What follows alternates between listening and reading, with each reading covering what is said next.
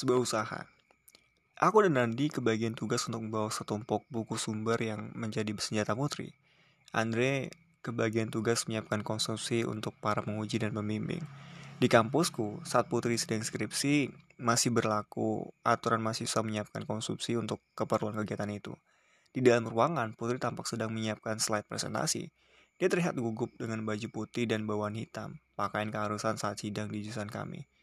Putri sesekali mengelap keringat yang muncul di keningnya. Sebelum para penguji dan pembimbing sidang datang, kami masuk ke ruang sidang dan berusaha menenangkan Putri yang terlihat tegang. Santai aja, Put. Rani mencoba memberi semangat agar Putri tenang. Iya, semua akan berjalan baik-baik saja kok. Aku menambahkan. Makasih ya, Ran. Kalian memang sahabat terbaikku. Putri terharu dengan apa yang baru saja kami lakukan. Hei, Bantuin dong, berat nih. Suaranya tiba-tiba saja memecahkan suasana tenang yang baru saja tercipta di ruang sidang. Dia kewalahan bawa nasi kotak dan cemilan yang ditaruh di tiga kantong plastik berukuran 5 kilo itu. Aku dan Randi segera membantu. Beberapa menit kemudian, dosen penguji dan pembimbing sidang skripsi Putri sudah mendekati ruang sidang. Itu artinya kami harus keluar dari ruangan. Saatnya Putri berjuang sendiri. Aku sempat menepuk lembut bahu Putri. Putri menelpon ibunya menjelang saat-saat terakhir. Bu, sebentar lagi aku masuk ruang sidang. Mohon didoakan ya, Bu. Kelancaran sidangku. Ia menutup telepon dengan senyum. Lalu melangkah menuju menuju ruang sidang. Selamat berjuang, Put. Ada perasaan bangga sekaligus sedih dalam ucapanku. Entahlah, aku sudah membayangkan nanti Putri akan jauh dari kami. Mungkin dia akan di Jakarta atau bisa jadi lebih jauh lagi. Namun, pencapaian Putri hari ini adalah hal yang mengagumkan. Dan aku bangga, dia adalah mahasiswi yang menjadi pembuka sidang untuk angkatan kami. Dan memang pantas dibanggakan. Hebat ya Putri. Rani menatap ke arah gadis yang sedang berjuang di dalam ruangan itu. Dari balik kaca, dia terlihat gugup. Tetapi tetap berusaha menjawab semua pertanyaan dari dosen penguji. Meski dia punya masalah cinta, tetap saja kuliahnya lancar dan sekarang dia berhasil membuktikan. Dia adalah mahasiswa yang bisa dibanggakan di angkatan kita. Aku sebenarnya tersentil ketika Rani mengatakan masalah cinta. Aku tersindir. Apa karena aku bermasalah dengan urusan percintaanku hingga menyebabkan aku gagal tamat tepat waktu? Namun aku paham, yang dimaksud Randi bukan itu. Dia kagum pada putri yang tetap bisa menyeimbangkan urusan hati dan urusan pendidikan. Kami hampir tidak pernah melihat putri galau berlebihan. Meski bertahun-tahun dia memendam perasaan kepada laki yang sudah memilih perempuan lain. Aku menatap ke arah Andre. Dari tadi, dia diam saja. Dia memang tidak suka banyak bicara, tapi kali ini diamnya berbeda. Ada sesuatu yang ditampilkan Andre, tetapi aku tidak tahu apa itu. Dia masang earphone di telinganya, tak perlu ditanya, itu pasti lagu Minang yang diputar. Andre, aku menepuk bahunya. Hah? Apa? Andre kaget, benar saja dia sedang melamun. Kau kenapa? Sakit? Radi menatap ke Andre. Enggak, kelelahan aja. Kalian curang sih, masa iya aku sendirian yang tugasin jemput konsumsi sebanyak itu? Mana jauh lagi, keluar Andre. Kami berdua tergelak. Ternyata itu masalah Andre. Kami kembali fokus pada Putri yang masih berjuang di dalam ruangan. Aku tidak bisa membayangkan seandainya aku yang berada dalam saat ini. Pasti sudah basah kue bajuku kan kena keringat dingin. Terbayang oleh wajah-wajah dosen penguji yang ingin membantaiku. Apalagi dengan kepastianku yang tidak terlalu serius kuliah di jurusan ini. Aku lebih suka mengulik kamus besar bahasa Indonesia dibanding buku manajemennya, J.R. Terry. Aku lebih suka membaca karya-karya Dewi Lestari, itu pun kepinjam dari Putri, ketimbang larut dengan buku Gordon Davis yang membahas sistem informasi manajemen, mata kuliah yang harus ulang. Namun sekarang sejak memutuskan memulai menulis skripsi aku sadar aku tidak bisa mengelak dari buku-buku yang kuhindari itu. Ya setidaknya sebagai cara agar aku bisa lulus dari kuliah ini terkadang kita memang harus memaksakan diri untuk menyelesaikan apa yang sudah kita mulai agar semua yang telah berjalan lama dan memakan banyak biaya, serta hal-hal yang terlewatkan olehnya, tidak benar-benar sia-sia. Aku menatap arah putri yang seperti ingin menangis di dalam ruang sidang. Matanya seperti dipaksa membendung genangan air mata. Sesekali dia menyapukan jari-jarinya ke pipi.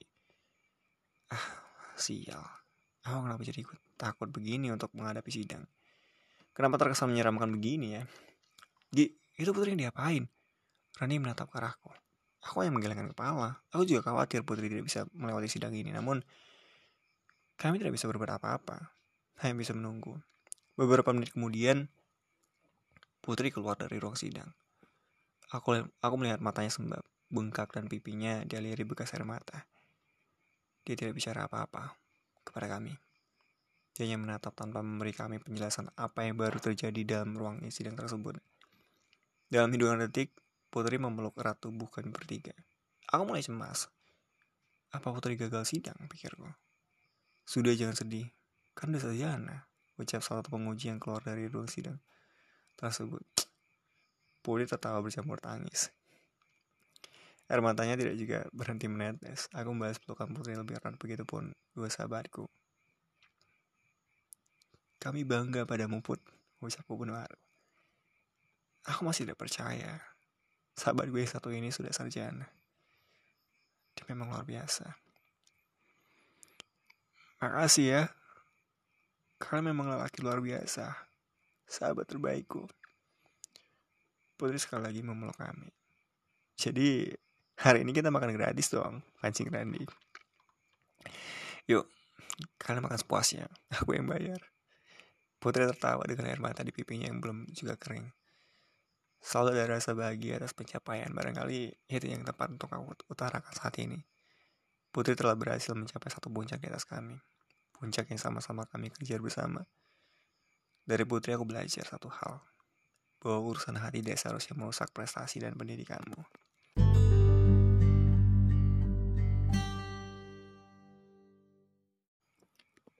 Aku duduk di bangku depan tempat kos, baru saja selesai menerima telepon dari ayah. Dia awalnya hanya menanyakan kabarku. Apakah aku baik-baik saja? Apa aku sudah makan? Seperti biasa, namun Akhirnya dia kembali mengingatkanku untuk mengerjakan skripsi. Jatah kuliahmu tinggal satu semester lagi, kata ayah dengan suara tegas. Jika tidak, kamu harus membiayai sendiri uang kuliahmu. Dia tidak mengancamku, aku tahu itu. Aku dengan ayah memang sudah punya kesepakatan tidak tertulis. Sejak awal aku masuk sekolah, aku hanya dapat jatah masa pendidikan normal. Sekolah dasar 6 tahun, sekolah menengah pertama 3 tahun, sekolah menengah atas 3 tahun, dan pendidikan tinggi selama 4 tahun. Itulah perjanjianku dengan ayah. Jika tidak menyelesaikannya tepat waktu, aku harus menanggung uang sekolah sendiri. Syukurlah selama ini aku masih bisa memenuhi target yang ditetapkan ayah. Namun, kali ini aku terdiam agak lama sebelum mengatakan kepada ayah bahwa aku akan temat tepat waktu satu semester lagi dan aku tidak begitu yakin bisa menyelesaikan skripsi dengan mengulang beberapa mata kuliah sekaligus. Jangankan dengan tambahan mengulang mata kuliah, aku mengerjakan skripsi saja. Aku masih belum yakin bisa menyelesaikan semua itu dengan tepat waktu. Aku bukan putri yang bisa menyeimbangkan segala sesuatunya dengan baik. Bukan Andre yang meski sibuk dengan laptop dan hobinya diam-diam bisa mengerjakan skripsinya dengan baik. Bulan depan, Andre sudah mulai penelitian. Artinya dia akan wisuda periode berikutnya. Setelah wisuda putri bulan depan, karena di kampus kami ada tiga kali wisuda setiap tahunnya. Iya ya, aku akan usahakan. Jawabku setelah mencoba mencari kalimat yang tepat untuk mengakhiri telepon dengan ayah. Aku memang tak bisa membayangkan jika ayah kecewa kepadaku. Aku tidak pernah ingin melakukan itu. Malam ini, aku sadar satu hal mengapa Kayla memilih melepaskanku dan kembali pada pertahanan keluarganya. Dia hanya ingin membuat ayahnya bangga. Dia tidak ingin membuat ayahnya kecewa karena terus mencintaiku. Di mata ayahnya, lelaki sepertiku mungkin termasuk kategori lelaki tidak bermasa depan. Di mata orang kaya, seperti ayah Kaila, masa depan adalah kekayaan, harta, dan jabatan. Hal yang awalnya menjadi alasan Kaila memilih mencintaiku ternyata menjadi bumerang. Katanya, dia bosan dengan ambisi lelaki yang sudah membesarkannya itu. Dia bahkan tidak melihat ketenangan di dalam diri lelaki itu. Aku menyukai cara mau menikmati hidup, katanya suatu hari kepada aku. Waktu itu, aku hanya melakukan apa yang seharusnya aku lakukan. Dengan beberapa temanku, kami menikmati senja di pantai, di tempat yang sangat sederhana, sangat jauh dari kemewahan. Dan itu kali pertama Kayla ikut bersama kami. Aku berusaha untuk tidak mengingat Kayla lagi. Nyatanya, dia memang tidak pernah bisa lepas dari apa yang sudah diciptakan orang tua dan keluarganya. Aku juga tidak ingin menyalahkan Kayla. Dia berhak memilih. Dia berhak menentukan apa saja yang harus dilakukan. Aku juga tidak pernah menyesal pernah terlalu dalam mencintainya. Namun ada baiknya juga keadaan sekarang ini aku tidak harus mengejar-ngejar waktu untuk menemui Kayla. Meski dia berusaha menjadi sederhana, sikap manjanya tetap saja tidak bisa dia hilangkan. Akhirnya, aku mengerti. Kayla sebenarnya bukan ingin menjadi sederhana. Dia hanya sedang belajar bagaimana menempatkan diri untuk mencintaiku. Dan dia menyerah. Anehnya belakangan ini, aku malah kepikiran gadis yang kutemui di Tirta Alami minggu lalu. Mata gadis itu masih saja membayangi ingatanku. Caranya mengobati lenganku yang tersiram air panas. Caranya berbicara. Semua itu membuatku kagum. Namun aku sadar semuanya telah berlalu. Sama seperti Kayla. Barangkali aku juga harus belajar dengan melupakan untuk melupakannya. Mengenalnya saja belum. Bagaimana mungkin aku harus belajar melupakannya? Ini memang aneh. Gi, minusnya mana? Jurnal sudah aku download nih. Suara Andre terdengar bersorak dari dalam. Aku segera masuk menuju tempat Andre duduk di ruang depan kos. Tempat kami biasanya berkumpul dan belajar bersama. Mana? Sini aku lihat dulu. Dia memperlihatkan beberapa lembar jurnal di layar laptopnya. Aku bermaksud mengeluarkan flashdisk agar dia mem memintakan data itu kepada aku. Namun bukan Andre namanya kalau tidak hitung-hitungan soal yang beginian. Beli minas dulu lah. Aku lapar nih, ucapnya. Ya elah, iya deh, iya deh. Ini aku beliin keluar. Aku geleng-geleng kepala. Sekalian buat aku ya, Gi. Ucap, ucap Randi minta di traktor juga. Iya, aku beliin. Tapi ada syaratnya.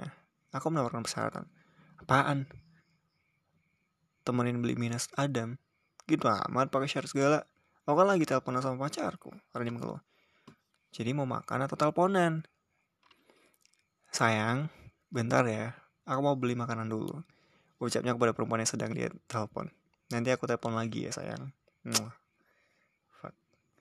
Tutupnya di penghujung pembicaraan menambahkan dengan bunyi ciuman yang menggelikan. Akhirnya, Randy ikut aku mau beli makan malam. Kami berangkat meninggalkan Andre sendirian di tempat kos. Aku meminjam motor Andre dan dia hanya mengangguk pertanda memperbolehkan. Sejak tadi siang, wajah lelaki yang satu itu tidak seperti biasanya. Ada aura sedih. Tetapi dia tidak pernah bercerita kepada kami. Andre memang begitu, tidak semua hal terutama yang menyedihkan baginya dia bagi kepada kami. Dia tipe manusia yang suka menikmati rasa sakitnya sendiri.